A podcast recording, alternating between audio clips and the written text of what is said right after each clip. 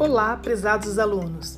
Eu sou o professor William Alves e este podcast é especialmente para abordar algumas questões revisionais da disciplina APTA 3. Neste podcast, nós retomaremos as definições de sociedade, ainda abordaremos um pouquinho sobre a questão da Lei 10.639 de 2003 e ainda a Lei 11.645. Vamos também passar pela temática do, do viés inconsciente para que vocês possam retomar os conceitos que já foram ministrados em aulas anteriores. Vamos iniciar pela sociedade. Primeira coisa, eu preciso saber que a sociedade humana é um coletivo de cidadãos de um país sujeitos à mesma autoridade política, às mesmas leis e ou ainda normas de condutas, organizados socialmente e governados por entidades que zelam pelo bem-estar desse grupo. Os membros de uma sociedade, eles podem ser de diferentes grupos étnicos, também podem pertencer a diferentes níveis ou classes sociais. O que caracteriza uma sociedade é a partilha dos interesses entre os membros e a preocupação mútuas direcionadas a um objetivo comum. Mas o que eu preciso saber que mesmo convivendo com outras pessoas sob algumas normas, seja por parte da legislação ou por acordos de conduta, ainda existem aqueles grupos de pessoas que ficam à margem da sociedade por não se enquadrarem em muitas dessas normas de conduta, ou ainda por não fazerem parte de um padrão idealizado por uma sociedade, ou melhor, pela sociedade. E aí, que grupos são esses que nós podemos mencionar, né? A gente tem os grupos que não fazem parte do padrão social, ou seja, criado, idealizado para uma sociedade. É, negros, gordos, gays, pobres, deficientes físicos, é, pessoas magras demais. Então você note que dentro da sociedade existe um monte de padrões, óbvio, mas nem todos os padrões estão adaptados ou adequados aos padrões estabelecidos, muitas vezes por uma sociedade preconceituosa.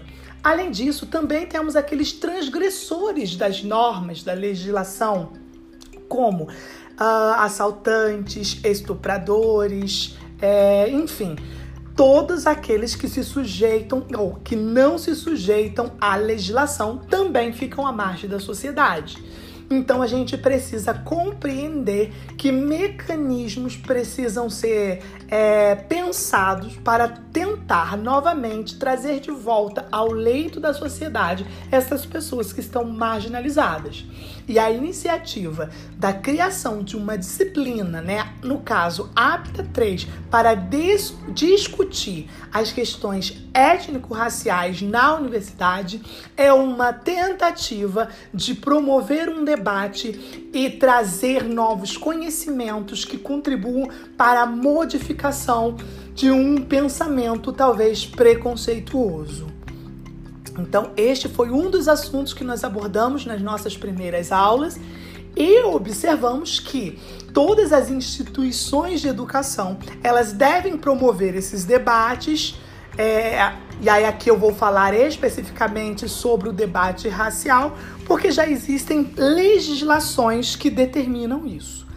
Em 2003 foi sancionada a Lei 10.639 que alterou a Lei de Diretrizes e Bases da Educação, que inclui no currículo oficial da rede de ensino a obrigatoriedade da presença da temática História e Cultura Afro-Brasileira e Africana.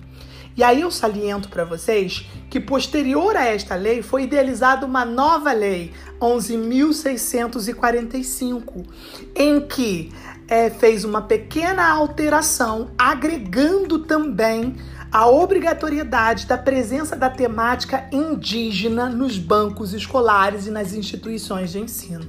Então, a lei passa a obrigar as instituições de ensino a discutirem questões sobre história, cultura afro-brasileira e africana e a indígena também. Isso ocorreu, pessoal, graças aos anos de lutas dos movimentos sociais. Não foi uma conquista ao acaso, em especial do movimento negro. E sem dúvidas é uma conquista desses autores sociais. No parágrafo 1 o texto da lei cita que o conteúdo programático ele deverá incluir a luta dos negros no Brasil, a cultura negra, a formação da sociedade nacional, resgatando a contribuição do povo negro nas áreas sociais, econômicas, políticas, obviamente que pertinentes à história do Brasil. O aprofundamento do conteúdo estabelecido nesta lei é encontrado no texto das diretrizes curriculares nacionais para a educação de relações étnico-raciais e para o ensino de história e cultura afro-brasileira e africana, que foi publicado, pessoal, em 2004. Por meio dele, as instituições de ensino, gestores e professores podem se, se munir de orientações, princípios e fundamentos para o planejamento e a execução do conteúdo afro-brasileiro e africano dentro das salas de aula, ok? E aí, para a gente terminar esse podcast, a última revisão é, bem sinteticamente sobre conteúdos que nós abordamos está em torno do viés inconsciente. Quando você precisa tomar uma decisão difícil, já parou para pensar os motivos que te fazem optar para um caminho ou outro? E quando você olha para uma pessoa na primeira vez, se você nunca viu, como você consegue ter uma impressão dela sem trocar nenhuma palavra? Isso tudo, pessoal, pode ser culpa do viés inconsciente ou seja, das ações e decisões tomadas é, que costumam ser baseadas em experiências vividas anteriormente ou no conhecimento que se adquire ao longo da vida. Podemos chamar isso de pré-conceito, ou seja, uma definição de algo inconsciente e que nem sempre corresponde à realidade atual. Existem exemplos práticos para vocês entenderem isso melhor. Se você olha na rua para uma pessoa com roupas pretas, piercing e tatuagem, logo você imagina que essa pessoa gosta de rock ou que tem um, uma personalidade rebelde. Já quando você vê uma pessoa com deficiência visual, é comum achar que ele precisa de ajuda para atravessar a rua, por exemplo, e que ele deve ter uma vida muito sofrida. Esses são exemplos, gente, de estereótipos causados pelo viés inconsciente. O cérebro ele faz associações com o que aconteceu no passado e ele cria situações muitas vezes ligadas ao preconceito. Eles acabam sendo tendenciosos e quando se analisa o cenário, é possível perceber que muitas vezes o cérebro nos engana. Então o viés inconsciente, ele advém das nossas experiências vivenciadas para trás tudo que a gente aprendeu, os costumes. Nós vivemos numa sociedade é, preconceituosa, embora muitas pessoas não acreditem nisso. E esses costumes preconceituosos são perpassados de geração para geração. E muitas vezes nós cometemos muitos desses atos inconscientemente não acreditamos ou não sabemos estar cometendo um preconceito ou uma discriminação. Então é muito importante a gente ter a noção do que é, esse viés inconsciente significa. E agora, realmente, para finalizar o podcast, eu vou é, lembrá-los de que nós fizemos uma análise do conto As Mãos dos Pretos de Luiz Bernardo Onana.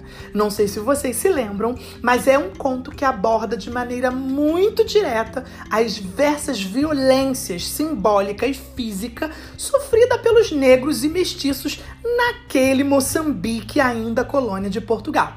O que transforma esse conto, gente, é um material importante para os nossos debates pelo fato de os relatos apresentados pelo narrador se parecerem com algumas, infelizmente, piadas contemporâneas que depreciam ou diminuem os negros, sua história e sua importância para o mundo como a conhecemos. E aí eu quero lembrá-los que nós teremos um trabalho sobre esse conto e eu sugiro que você releia este conto novamente para o nosso encontro que está marcado para a, esta semana. Forte abraço, espero que esse podcast possa ajudá-los a retomar os conceitos já visualizados em sala de aula.